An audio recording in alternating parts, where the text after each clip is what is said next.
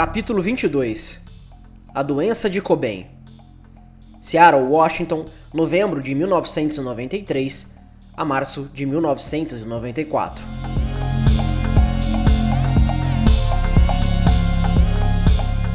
E o título de nosso álbum duplo é A Doença de Cobain, uma ópera rock sobre vomitar suco gástrico, de um registro de diário. No dia do Unplugged, Kurt tinha um segredo que influenciava seu humor. Seus problemas de estômago estavam de volta e ele estava vomitando bilis e sangue. Ele tinha voltado à roleta médica, consultando múltiplos especialistas na costa leste e na costa oeste, ou onde quer que a excursão parasse. Embora Kurt recebesse muitas opiniões diferentes sobre seus males, alguns achavam que era síndrome de intestino irritado, mas o diagnóstico era vago e ele fizera exames para a doença de Crohn, obtendo resultados negativos. Nenhum dos tratamentos lhe dava alívio. Kurt ainda jurava que a heroína ajudava, mas era discutível se ele se absteve da heroína por tempo suficiente para saber se ela era o problema ou a cura. Na manhã do Unplugged, Kurt passou uma hora preenchendo o questionário de um médico sobre seus hábitos alimentares. No questionamento, ele contou a história de toda uma existência de privação, tanto física como espiritual. Escreveu que seu sabor predileto era framboesa chocolate e que o menos preferido era brócolis, espinafre e cogumelo. A pergunta da qual prato sua mãe fazia que ele gostava mais, respondeu carne assada, batatas, cenouras, pizza. A pergunta qual comida você dava para o cachorro debaixo da mesa, ele respondeu comida da madrasta. Descreveu suas maiores preferências de comida para viagem, como a da Taco Bell e pizza de pimentão de crosta fina. A única cozinha que ele confessava odiar era a indiana. Quando o questionário perguntava sobre sua saúde geral, ele não mencionou seu vício na droga e simplesmente escreveu dores de estômago. Em termos de exercícios, a única atividade física que ele informou foi apresentação artística. E a pergunta: Você gosta muito da vida ao ar livre? Ele deu uma resposta de três palavras: Ah, me poupe. Ele registrava a evolução de seus problemas gastrointestinais em seu diário, gastando páginas sobre detalhes mínimos como a descrição de uma endoscopia procedimento por meio do qual uma câmera de vídeo minúscula é inserida pelo tubo intestinal, algo que ele havia feito três vezes. Seu estômago o atormentava e ao mesmo tempo e até certo ponto o entretia. Por favor, meu Deus, rogava ele num desses registros, que se danem os discos de sucesso. Apenas permita que minha doença rara e inexplicável de estômago receba o meu nome como doença de Cobain. E o título de nosso álbum duplo é Doença de Cobain uma ópera rock sobre vomitar suco gástrico e ser um anoréxico terminal, grunge boy de Auschwitz, acompanhada de vídeo caseiro de endoscopia. Embora Unplugged tivesse sido um ponto alto emocional, dez dias depois, em Atlanta, ele chegou a uma baixa física, deitado no chão de um camarim e comprimindo a barriga. O serviço de buffet da excursão havia desconsiderado seu pedido de Kraft Macaroni and Cheese. Em lugar disso, prepararam um prato de macarrão de conchinhas, queijo e chile. Courtney levou o prato de macarrão para o empresário John Silva e exigiu: que droga este chile e este queijo vagabundo estão fazendo neste macarrão? Enquanto segurava o prato no ar como uma garçonete, exibia a comanda de Kurt, onde estava escrito em negrito: apenas Kraft Macaroni and Cheese. Para enfatizar o que dizia, atirou a comida no lixo. Ela não se importava com o que Silva pensasse dela, só queria se certificar de que Kurt conseguisse a comida que ele podia comer. Lembra Jim Barber, que estava na sala. Ela disse a John: por que você simplesmente não deixa que Kurt seja quem ele é? Para deixar ainda mais claro o que ela queria dizer, Courtney obrigou Silva a examinar o vômito de Kurt, que continha sangue. Depois que Courtney saiu da sala, Silva virou-se para Barber e disse: Vê com o que eu tenho que lidar? A relação entre Kurt e seus empresários havia se deteriorado, até chegar ao ponto em que a organização do Nirvana se assemelhava a uma família desajustada. Na verdade, ela exibia certa semelhança com a própria família de Kurt, com seus parceiros de banda fazendo o papel de meio-irmãos, enquanto os empresários eram os pais. Kurt odiava John, lembra um ex-funcionário da Gold Mountain, talvez porque Silva lembrasse um pouco seu pai. Ao final de 1993, a desconfiança de Kurt em relação a Gold Mountain era tão grande que ele contratou Dylan Carson para examinar rotineiramente seus extratos financeiros, porque achava que estava sendo enganado. E Kurt tinha a maioria de seus contatos com Michael Measle, assistente de Silva. Por seu lado, Silva descrevia abertamente seu cliente mais famoso como um drogado o que era exato, ainda que para aqueles que ouviam isso parecesse desleal. Também era verdade que Silva, como todos na vida de Kurt, inclusive Courtney, simplesmente não sabia o que fazer quanto ao vício de Kurt. O amor exigente era melhor do que a aceitação? Era melhor envergonhá-lo ou capacitá-lo? O outro empresário de Kurt, Danny Goldberg, tinha trabalhado como assessor de imprensa para o Led Zeppelin durante o auge da dissipação daquela banda. Por conseguinte, tarefas como localizar especialistas em reabilitação de drogados geralmente cabiam a ele. Kurt passou a tratar Danny como uma figura paterna, mesmo quando achava que a empresa de Danny, a Gold Mountain, a estava sacaneando. A relação pessoal entre eles era complicada por sua relação profissional. A esposa de Danny Goldberg Rosemary Carroll era advogada de Kurt e Courtney. Era uma situação incestuosa que deixava as pessoas intrigadas. Eu não acho que isso fosse no melhor interesse de Kurt, e não estou questionando as habilidades de Carroll como advogada, observa Alan Mintz, o advogado anterior dos Cobain. No entanto, não havia como negar que Kurt confiava em Rosemary e Danny. Pouco tempo depois que Francis nasceu, ele escreveu uma minuta de últimos desejos e testamento, que nunca foi assinado, declarando que se Courtney morresse, seu desejo era que Danny e Rosemary fossem tutores de sua filha. Depois deles, ele concedia um encargo à sua irmã Kim, e depois dela, ele relacionava os tutores subsequentes, Janet Billing, Eric Erlandson, do Hole, Jack Ferry, a ex-babá, e Nick McClure, a velha vizinha de Kurt, com quem ele não falava havia mais de um ano. O nono na sucessão, que só se tornaria responsável por Francis se Courtney, Rosemary, Danny, Kim, Janet, Eric, Jackie e Nick estivessem mortos, era Wendy O'Connor, mãe de Kurt. Ele escreveu que, sob absolutamente nenhuma circunstância, nem mesmo se cada um dos outros parentes de sua família estivessem mortos, Francis seria deixada aos cuidados de seu pai ou de qualquer pessoa da família de Courtney.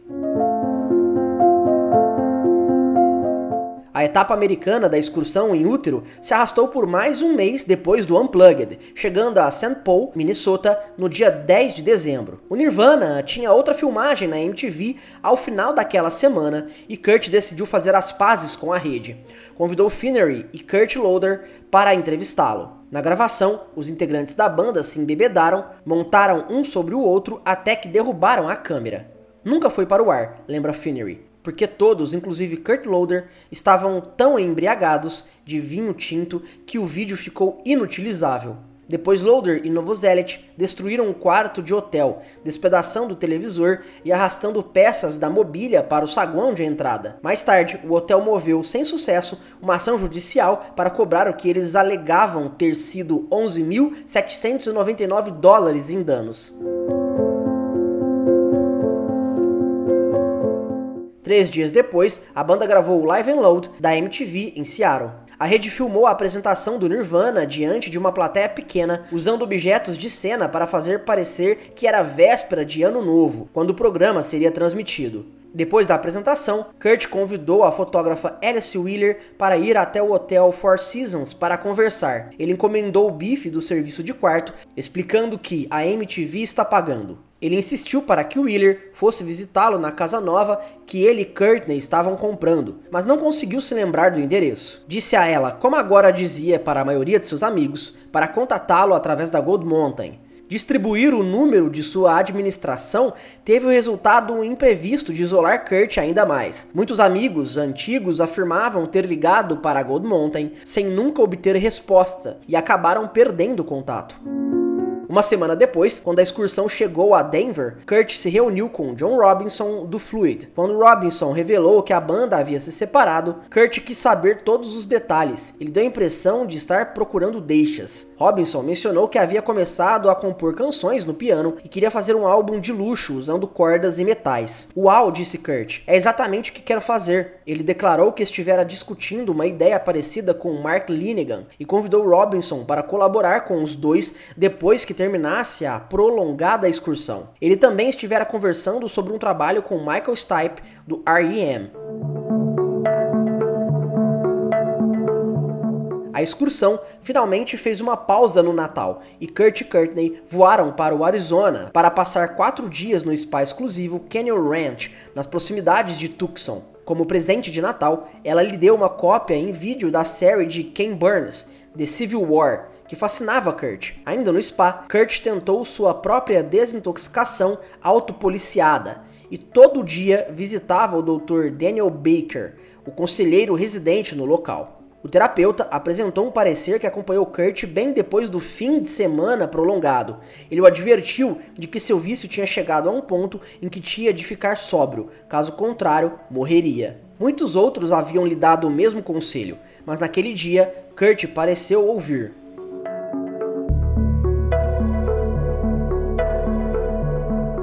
A diferença entre sobriedade e intoxicação nunca foi tão bem ilustrada quanto no dia 30 de dezembro, quando Nirvana fez um show no Great Western Forum, perto de Los Angeles.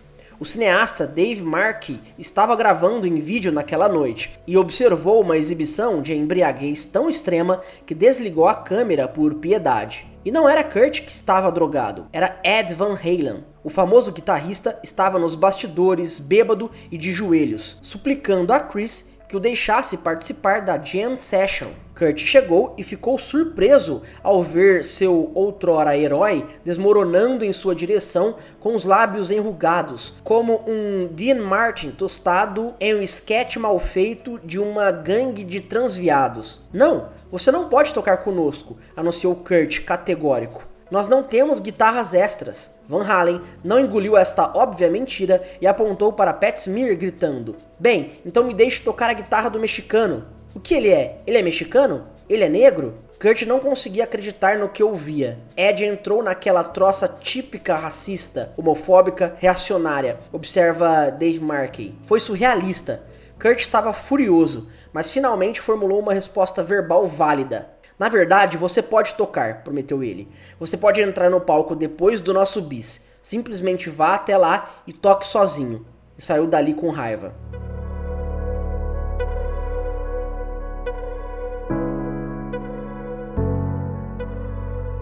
Quando terminava o ano de 1993, Kurt escreveu várias reflexões sobre o significado do ano que transcorrera. Ele redigiu uma carta para Advocate agradecendo a revista por publicar sua entrevista e listar suas realizações. Foi um ano frutífero. O Nirvana concluiu outro disco, do qual estamos bastante orgulhosos. Embora aguentássemos a besteira de gente que proclamava antes de seu lançamento queríamos cometer suicídio comercial. Minha filha Frances, uma alegria querúbica, me ensinou a ser mais tolerante com toda a humanidade. Ele também redigiu uma carta não enviada para Tob Vale. Tob ainda estava esperando para concluir o projeto de gravação sobre o qual tanto haviam conversado, e isto convenceu Kurt, ainda magoado pela frieza com que ela o tratara, de que ela só estava interessada nele para avançar em sua carreira. Ele lhe escreveu uma carta amarga. Faça-os pagar enquanto você ainda é bonita, enquanto assistem à sua ruína e queimam você. Referindo-se a Inútero, ele declarou: Nenhuma canção nesse disco é sobre você. Não, eu não sou seu namorado. Não, eu não componho canções sobre você, com exceção de Lounge Act, que eu não toco, exceto quando minha esposa não está presente. Por trás de sua ira estava a terrível mágoa que ele ainda sentia por sua rejeição. Essas não foram as únicas palavras mordazes que ele dirigia a Toby. Em outra ladainha não enviada, ele arrasava com ela, Calvin e Olímpia. Eu ganhei cerca de 5 milhões de dólares no ano passado, e não darei nem um tostão furado àquele elitista e pentelho do Calvin Johnson, de jeito nenhum. Eu colaborei com um de meus ídolos, William Burroughs, e não poderia me sentir melhor. Eu me mudei para Los Angeles por um ano e voltei para descobrir que três de meus melhores amigos se tornaram totalmente viciados em heroína. Aprendi a odiar o Riot Girl, o movimento do qual fui testemunha desde o seu incipiente começo, porque transei com a garota que publicou o primeiro fanzine no estilo girl. E agora ela está explorando o fato de que transei com ela. Não de um modo ostensivo, mas o bastante para que eu me sinta explorado. Mas tudo bem, porque decidi deixar os brancos incorporados me explorarem alguns anos atrás e eu adoro isso. É legal. Eu não vou doar um puto para porra nenhuma de regime fascista, independente e necessitado. Eles que passem fome, eles que comam vinil, cada canalha que se vire sozinho. Eu conseguirei vender meu rabo sem talento e sem criatividade durante anos com base em meu status cult.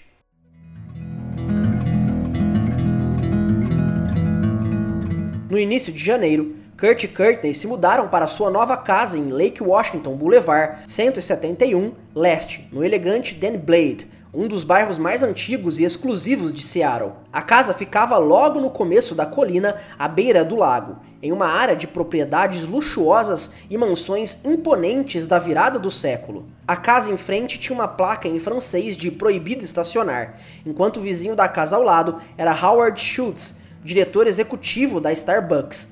Embora Peter Buck, do R.E.M., possuísse uma casa na quadra seguinte, ele e os Cobain eram exceções no bairro, que era ocupado por herdeiros de classe alta, matronas da sociedade e o tipo de pessoas com cujos nomes são batizados os edifícios públicos. A casa havia sido construída em 1902 por Albert Blaine, a partir de cujo sobrenome o bairro fora batizado, e este reservara para si a melhor e maior faixa de terra. Ela tinha quase 3 mil metros quadrados e era luxuriosamente ajardinada com rododendros, bordôs japoneses, cornizos, cicutas e magnólias. Era uma propriedade deslumbrante, embora tivesse a estranha característica de estar diretamente ao lado de um pequeno parque municipal, o que lhe conferia menos privacidade do que muitas das casas do distrito. A casa em si era um monolito de 725 metros quadrados, três andares, cinco lareiras e cinco quartos, com frontões e telhados de cavacos em tom cinzento. Parecia mais bem adaptada à costa do Maine, onde poderia ter servido de residência de férias para um ex-presidente. Tal como a maioria das casas grandes e antigas, ela tinha muitas correntes de ar Embora a cozinha certamente fosse confortável, havia sido totalmente remodelada e era dotada de um refrigerador de aço inox Trauson, um forno termador e piso de carvalho. O andar principal continha uma sala de estar, sala de jantar, cozinha e uma biblioteca que se tornou quarto para o babá Cully. O segundo andar tinha um quarto para Francis, dois quartos para hóspedes e uma suíte principal com seu próprio banheiro privativo dando vista para o lago. O andar superior consistia em um grande sótão sem calefação, enquanto o porão tinha outro quarto e várias dispensas fundas, fracamente iluminadas. Os Cobens pagaram 1 milhão e 130 mil dólares pela casa. Sua hipoteca com o Chase Manhattan era de 1 milhão de dólares, com pagamentos mensais de 7 mil dólares e taxas de 10 mil dólares por ano. Na parte traseira da casa havia uma estrutura independente, abrigando uma estufa e uma garagem. O Valiant de Kurt, que já fora a sua casa, logo encontrou um lugar na garagem. Cada membro da família descobriu um pequeno canto da casa para chamar de seu. O quintal norte se tornou o playground de Francis. Com direito a trepa-trepa, a coleção de xícaras de Courtney entrou em exibição na cozinha, ao passo que seu sortimento de lingerie encheu um closet inteiro no quarto. O porão se tornou o depósito de todos os prêmios de discos de ouro de Kurt, que não eram exibidos, apenas empilhados. Em um canto no andar principal havia um manequim completamente vestido, como um estranho sentinela cadavérico. Kurt não gostava de espaços amplos e sua parte favorita da casa era o closet do lado de fora do quarto principal que ele usava para tocar guitarra. Logo, Kurt descobriu outros lugares para se esconder. Ele tinha um mês de folga antes da excursão em útero seguir para a Europa e pareceu tomar uma decisão consciente de passar o máximo desse tempo de descanso como possibilidade para tomar drogas com Dylan. O relacionamento entre os dois se aprofundou mais do que seus vícios mútuos. Kurt realmente amava Dylan e foi mais íntimo dele do que de qualquer outro amigo em sua vida, à exceção de Jess Reed. Dylan também era um dos poucos amigos de Kurt a serem bem-vindos à casa do Lago Washington. Courtney não tinha muito como expulsá-lo, já que quando ela ocasionalmente tinha uma recaída, Dylan era sua principal conexão com as drogas.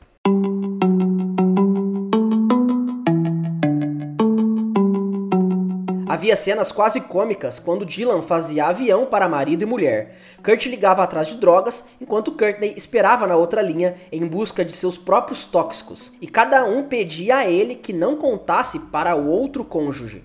Em 1994, Kali também estava pegando pesado em cocaína. Eles o mantinham na folha de pagamento, já que àquela altura ele basicamente fazia parte da família. Mas passaram a maior parte dos cuidados com Francis à supervisão de outros e falaram com Jack Ferry sobre sua volta. Kali ainda fazia a maioria das compras, mini pizzas congeladas da Totino para Kurt e tortas Mary Calendar para Courtney já que nas raras ocasiões em que os Cobain iam pessoalmente ao supermercado, sofriam com esta tarefa. Larry Reid teve a oportunidade de estar atrás de Kurt Courtney na Rogers Thriftway naquele mês de janeiro. Eles iam jogando as coisas para dentro da cesta, mas não havia lógica nenhuma no que eles estavam comprando. Eram bobagens, tipo tempero, ketchup e coisas assim. Era como se um cego fosse até a mercearia e ficasse apenas jogando coisas na sua cesta. Quando Courtney tentou impedir que os traficantes aparecessem, Kurt contratou amigos para esconder as entregas nos arbustos. O uso de drogas por Kurt havia se expandido no curso de seu vício. Se ele não conseguia encontrar heroína, injetava-se com cocaína ou metanfetamina, ou usava narcóticos com receita, como Percodan, comprados na rua. Se todas as outras fontes secavam, ele tomava doses maciças de benzodiazepina, na forma de Valium, ou de outros tranquilizantes. Eles atenuavam seus sintomas de abstinência da heroína. Toda tentativa de impedir que as drogas entrassem na Lake Washington Boulevard 171 teria tanto sucesso quanto o encanador que tenta consertar um cano que está sendo crivado de balas. Assim que um vazamento é consertado, surge outro. E em meio a esses traumas cotidianos, o Nirvana seguia em frente, planejando a próxima excursão e programando ensaios, ainda que Kurt poucas vezes aparecesse. A banda havia sido convidada para ser a atração principal do festival de Lollapalooza de 1994. Todos ao redor de Kurt, desde os seus empresários até os integrantes da banda, achavam que o Nirvana deveria aceitar a oportunidade, mas Kurt hesitou diante de mais excursões. Sua reticência enfureceu Courtney, que achou que ele devia fazer a excursão para garantir o futuro financeiro deles. A maioria das discussões sobre esta ou outras oportunidades resultava em torneios de gritos e berros entre os dois. Wendy ligou para Kurt na última semana de janeiro para anunciar que seu próprio torneio de 10 anos de gritaria com Pat O'Connor estava finalmente encerrado. Eles tinham se divorciado. Kurt, embora triste por saber da aflição da mãe, regozijou-se ao ouvir que seu ex-concorrente, na atenção de sua mãe, havia sido finalmente desalojado. Mas também ouviu notícias que o entristeceram. Sua adorada avó Iris vinha sofrendo de problemas cardíacos e estava sendo internada no hospital em Seattle para exames e tratamento. Leland ligou para Kurt assim que Iris se internou no hospital em Seattle. Kurt comprou 100 dólares em orquídeas e apreensivamente se aventurou a entrar no hospital sueco. Foi difícil para ele ver Iris tão frágil. Ela tinha tido uma das únicas forças estáveis ao longo de sua infância e a ideia de sua morte o assustou mais do que a de sua própria morte. Ele ficou horas a fio sentado junto dela. Enquanto ele estava ali, o telefone ao lado da cama tocou. Era seu pai. Ao ouvir a voz de Dom, Kurt sinalizou que ia sair do quarto. Mas Iris, mesmo em seu estado delicado, segurou-lhe o braço e passou-lhe o telefone. Por mais que ele quisesse evitar o pai, não poderia recusar-se a atender ao pedido de uma mulher agonizante. Era a primeira vez que Kurt e Don conversavam desde seu terrível encontro no concerto de Seattle. A maior parte da conversa foi sobre Iris. Os médicos previam que conseguiria superar a crise atual, mas ela tinha um problema cardíaco irreversível. No entanto, alguma coisa em sua breve troca de palavras pareceu derrubar uma barreira. Talvez porque Kurt pressentisse na voz de Dom parte do mesmo medo que ele sentia. Antes de desligar, Kurt deu ao pai o número do telefone de sua casa e pediu para que ele ligasse. Teremos de nos encontrar em breve, disse Kurt ao desligar o telefone e olhou para a avó que estava sorrindo. Eu sei que grande parte dessa coisa vem de minha mãe, disse Kurt a Iris e Leland. Agora sei que grande parte disso era besteira. Em janeiro de 1994, a personalidade de Leland estava radicalmente mudada. Kurt sofria ao ver Leland tão humilde e assustado. Embora Leland tivesse passado por muitas perdas que remontavam à morte prematura de seu pai e aos suicídios de seus irmãos, a doença de sua esposa, após 49 anos de casados, parecia ser a mais difícil de suportar. Kurt convidou seu avô para passar a noite em sua casa, e quando os dois Cobain chegaram, Courtney estava vestida apenas com uma combinação. Este era o traje habitual para uma artista que fazia das roupas íntimas uma afirmação de estilo, mas o antiquado Leland achou aquilo constrangedor. Ela não estava de calcinha, por certo isto não era nada apropriado a uma dama. Leland trombou com Kali na sala de estar e ficou chocado quando Kurt uniformou que este jovem cabeludo com ar de bêbado era um dos que cuidavam de Frances. Courtney saiu para uma reunião e Kurt levou o avô a seu restaurante favorito, o International House of Pancakes. Kurt recomendou o roast beef I Hope, que ambos pediram. Enquanto comiam, Kurt examinou o itinerário para sua próxima turnê europeia. A banda estava programada para realizar 38 shows em 16 países em menos de dois meses. Embora não fosse tão estafante como a excursão Heavier Than Heaven com Ted, para Kurt parecia mais cansativa. Ele intencionalmente pedira uma pausa no meio do caminho, durante a qual esperava visitar a Europa como turista com Courtney e Francis. Kurt disse a Leland que quando voltasse queria planejar uma viagem de pescaria. Durante o jantar, Kurt foi interrompido três vezes por outros fregueses que pediam autógrafos. Ele os concedia e perguntava o que eles queriam que ele escrevesse observa Leland, mas ele me disse que não gostava de fazer isso. No caminho de volta para casa, Kurt pediu para dirigir o furgão Ford de Leland e disse ao avô que queria comprar um modelo semelhante. Naquele mês, ele já estivera procurando carros e comprara um Lexus preto.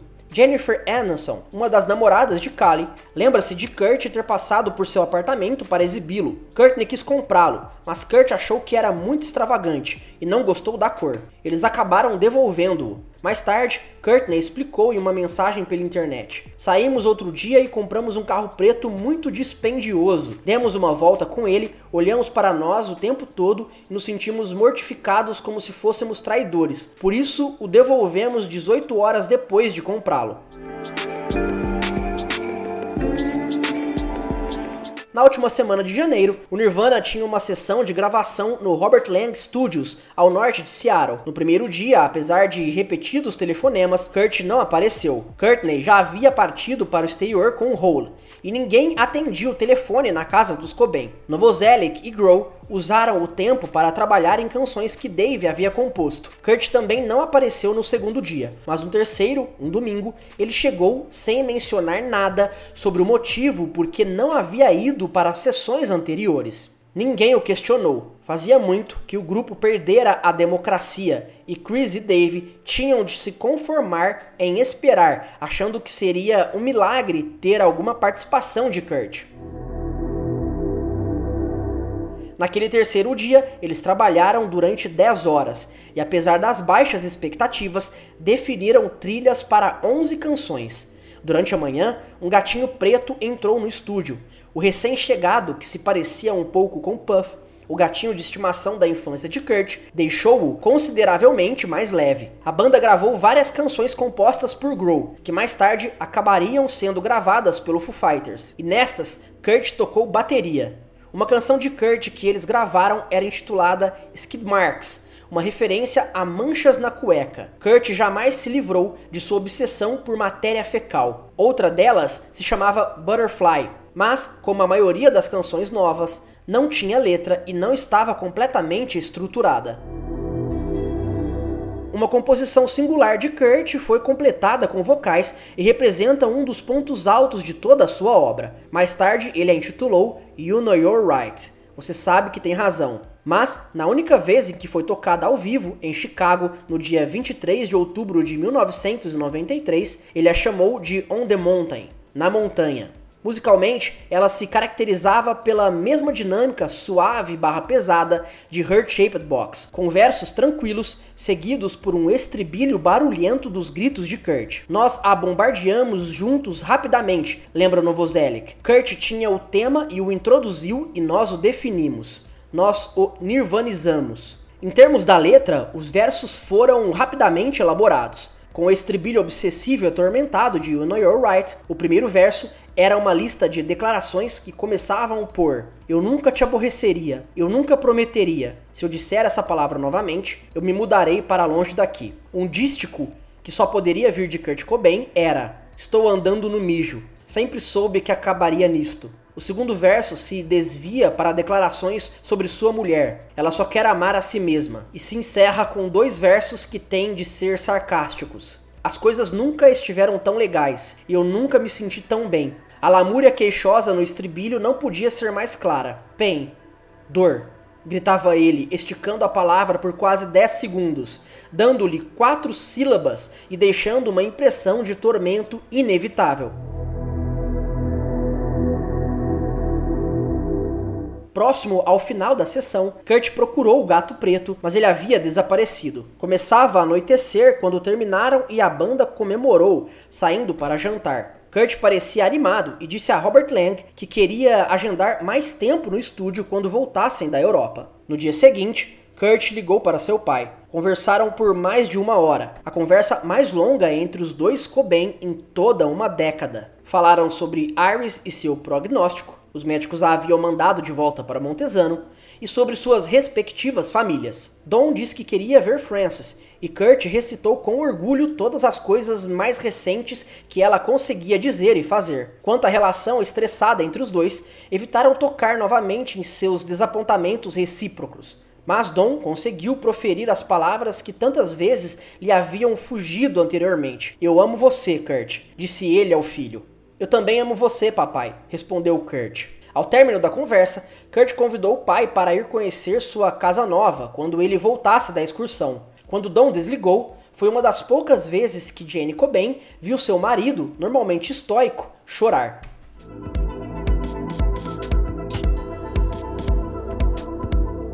Dois dias depois, Kurt voou para a França. No primeiro show, o Nirvana estava programado para apresentar um espetáculo de variedades. Kurt propôs uma solução que lhe permitia livrar a cara. Compraram ternos pretos listrados. Kurt os chamou de seus trajes engenhosos. Quando o espetáculo começou, executaram versões bem comportadas de três canções, mas vestidos em seus trajes, isso produziu o mesmo efeito de uma enquete cômica. Em Paris, a banda participou de uma sessão de fotos com o fotógrafo Yuri Lenquet. Uma das fotos mostrava Kurt apontando jocosamente uma arma para sua cabeça. Já nesse início de excursão, os que lhe estavam próximos notaram uma mudança em Kurt. Naquele momento, ele estava um caco, lembra Shelley Novoselic. Foi triste, ele estava tão desgastado. Kurt viajou no ônibus de excursão separado de Novoselic e Grow, mas Shelley achou que a relação entre eles parecia melhor. Não estava tão tensa quanto na excursão anterior, mas talvez tudo tivesse apenas ficado normal.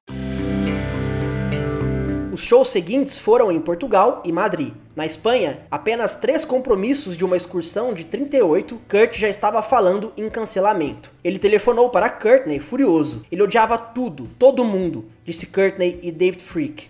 Odiava, odiava, odiava. Ele estava em Madrid e havia caminhado pela plateia. Os garotos estavam fumando heroína em folha de alumínio e dizendo: Kurt, dá um tapinha. E ergui os polegares para ele. Ele ligou para mim chorando. Ele não queria ser um ícone de drogados. Ele também não queria se separar de Courtney, mas suas brigas cada vez mais constantes ao telefone, principalmente por causa de seu consumo de drogas, mais a separação provocada pela excursão, o fazia recear pelos resultados. Ele queria que Courtney estivesse na estrada com ele, mas ela estava terminando a pós-produção de seu disco. Kurt procurou Jeff Mason e lhe perguntou o que aconteceria se ele cancelasse a excursão. Mason lhe disse que, por causa dos cancelamentos passados, eles seriam responsabilizados pelos prejuízos dos shows cancelados, exceto em caso de doença. Kurt se fixou nesse ponto e no dia seguinte, no ônibus da excursão, ficou brincando que, uma vez que o seguro apenas cobria doença, se ele estivesse morto, eles ainda teriam de tocar. Embora Kurt estivesse arrasado por ver os adolescentes europeus o associarem ao abuso de drogas, a ansiedade que o abateu brotava de fato de seu vício. Em Seattle, ele sabia onde e como encontrar heroína. Na Europa, mesmo que ele encontrasse uma conexão para a droga, ficava apavorado com a ideia de ser preso num posto de fronteira. Por isso, Kurt contratou os serviços de um médico de Londres bem conhecido por sua prática liberal de receitar narcóticos legais, mas poderosos. Kurt obteve receitas de tranquilizantes e morfina e usou ambos para aliviar as dores da abstinência. Quando ele sentia dificuldades na excursão, tudo o que precisava fazer era dar um telefonema a este médico que imediatamente escrevia as receitas sem questionar e as enviava por serviços de encomendas internacionais para Kurt. No dia 20 de fevereiro, um dia de viagem, Kurt completou 27 anos. John Silva, de brincadeira, deu a ele de presente um pacote de maços de cigarros. Quatro dias depois, em Milão, Kurt e Courtney comemoraram seu segundo aniversário, mas o fizeram separados. Ela ainda estava em Londres fazendo a divulgação de seu disco. Conversaram ao telefone e planejaram comemorar quando se encontrassem uma semana depois. No dia 25 de fevereiro, na segunda das duas noites em Milão, algo havia mudado em Kurt. Ele não parecia apenas deprimido, havia derrotismo nele. Ele procurou Chris naquele dia e disse que queria cancelar a excursão. Ele me apresentou uma razão besta, absurda, pela qual queria pular fora. Lembra Novoselic? Kurt se queixou do estômago, embora Chris agora já tivesse ouvido centenas de vezes esse protesto. Chris perguntou por que, em primeiro lugar, ele havia concordado com a excursão e lembrou Kurt que um cancelamento custaria centenas de milhares de dólares. Havia algo se passando com ele em sua vida pessoal que realmente o estava aborrecendo. Observa Chris. Havia algum tipo de problema, mas Kurt não revelou nada específico a Chris. Havia muito tempo que ele deixara de ser íntimo de seu velho amigo. Kurt não cancelou a excursão naquela noite, mas o único motivo para não tê-lo feito, segundo Novoselic, foi porque o próximo compromisso era na Eslovênia, onde muitos parentes de Chris estariam presentes. Ele esperou até lá por mim, lembra Chris, mas eu acho que já havia tomado a decisão durante seus três dias na Eslovênia. O resto da banda visitou a zona rural, mas Kurt ficou em seu quarto. Novoselic estava lendo Um Dia na Vida de Ivan Denisovich, de Alexandr Solzhenitsyn, e explicou o enredo da Kurt, achando que isso o distrairia. É sobre um sujeito num gulag que ainda tira o máximo de seu dia. A única resposta de Kurt foi: Meu Deus, e ele quer viver? Por que alguém tentaria viver? Quando a banda chegou a Munique para dois shows marcados para o Terminal Heinz, começando no dia 1 de março, Kurt se queixou de que se sentia mal. Extraordinariamente ligou para Aberdeen para falar com seu primo Art Cobain, de 52 anos, acordando-o no meio da noite. Art não via Kurt durante quase duas décadas e não tinha intimidade, mas ele ficou contente ao ouvir Kurt. Ele realmente estava ficando de saco cheio de seu modo de vida, contou Art à revista People. Art combinou Kurt para ir à próxima reunião da família Cobain quando voltasse da Europa. Todos que viram Kurt naquele dia relatam uma sensação de desespero e pavor em cada uma de suas ações. Para gravar suas aflições, havia o local em que estavam tocando. Era um terminal de aeroporto abandonado que fora transformado em clube e tinha uma acústica péssima. Na verificação do som, Kurt pediu a Jeff Mason um adiantamento por conta de suas diárias e anunciou: Eu estarei de volta para o show. Mason ficou surpreso por Kurt estar saindo, considerando o quanto ele havia se queixado de estar doente e perguntou para onde ele ia. Eu vou até a estação de trem, respondeu Kurt. Todos na excursão sabiam o que isso significava. Kurt poderia ter igualmente anunciado: Eu vou comprar drogas. Quando voltou, várias horas depois, o humor de Kurt não havia melhorado em nada. Nos bastidores, ele telefonou para Courtney e a conversa terminou em briga, como acontecera com todas as conversas entre os dois nessa última semana. Kurt ligou então para Rosemary Carroll e disse a ela que queria o divórcio. Quando desligou o telefone, ficou em pé na lateral do palco e assistiu ao show de abertura. Kurt assistia a todas as bandas que faziam a abertura para o Nirvana, e para esta etapa da excursão ele havia escolhido os Melvins. Era isto que eu estava procurando, havia escrito em seu diário já em 1983, quando viu a banda pela primeira vez e ela transformara sua vida. Em diversos sentidos, ele amava os Melvins mais do que amava o Nirvana. Aquela banda havia significado a salvação numa época em que ele precisava ser salvo. Fazia apenas 11 anos desde aquele dia fatídico no estacionamento do Montesano Thriftway, mas muita coisa havia mudado em sua vida. Entretanto, em Munique, o show da banda apenas o fez sentir-se nostálgico. Quando os Melvins terminaram, Kurt caminhou para o seu camarim e relacionou uma longa lista de problemas para Buzz Osborne. Buzz jamais o vira tão atormentado, nem quando Kurt havia sido expulso da casa de Wendy nos tempos do colégio. Kurt anunciou que ia se separar da banda, demitir sua administração e divorciar-se de Courtney. Antes de entrar no palco, Kurt anunciou a Buzz: Eu deveria estar fazendo isto sozinho. Em retrospecto, observa Buzz, ele estava falando sobre sua vida inteira. 70 minutos depois, o show do Nirvana estava encerrado, prematuramente concluído por Kurt. Tinha sido uma apresentação padrão, mas curiosamente incluíra dois covers do Cars. My Best Friend's Grow e Moving Stereo. Depois de apresentar esta última música, Kurt saiu do palco. Nos bastidores, agarrou seu agente, Don Miller, que por acaso estava no show, e anunciou: Isso é tudo, cancele a próxima apresentação. Havia apenas dois espetáculos até a pausa programada, para os quais Miller organizou o adiamento. Kurt consultou um médico na manhã seguinte que assinou um atestado, exigido pelo seguro, declarando que ele estava muito doente para se apresentar. O médico recomendou que tirasse dois meses de licença. Apesar do diagnóstico, Novoselic acha que era tudo encenação. Ele só estava esgotado demais. Chris e vários membros da equipe voaram de volta para Seattle, planejando retornar para a próxima etapa da excursão no dia 11 de março.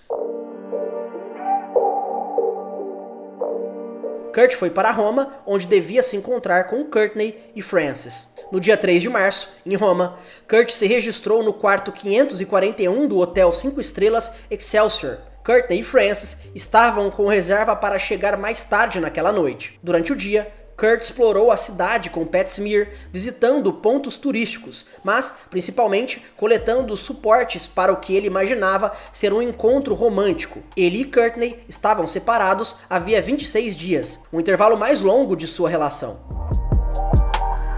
Ele tinha ido até o Vaticano e roubado alguns castiçais dos grandes, lembra Courtney. Ele também chutou uma peça do Coliseu por mim. Além disso, ele havia comprado uma dúzia de rosas vermelhas, lingerie, um rosário do Vaticano e um par de brincos de diamantes de 3 quilates. Enviara também um mensageiro do hotel para aviar uma receita de Roupinol, um tranquilizante que pode ajudar na abstinência de heroína. Courtney não chegou senão muito depois do esperado. Ela havia passado o dia em Londres fazendo publicidade para o lançamento de seu novo disco. Numa dessas entrevistas, havia tomado um Roupinol na frente do jornalista. Eu sei que esta é uma substância controlada, contou ela a Select. Eu a consegui com o meu médico. É como Valium. Courtney estava indo ao mesmo médico de Londres que Kurt consultara.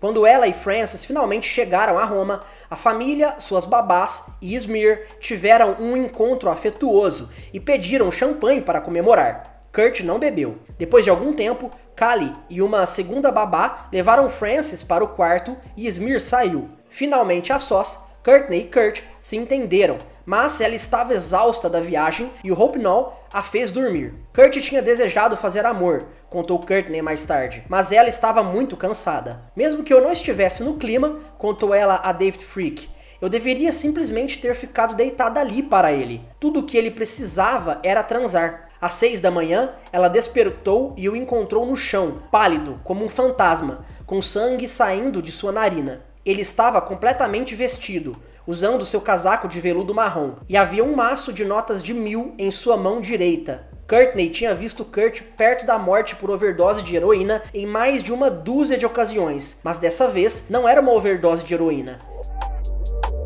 Em vez disso, ela encontrou um bilhete de três páginas amassado na concha rígida e fria da sua mão esquerda. Fim do capítulo 22.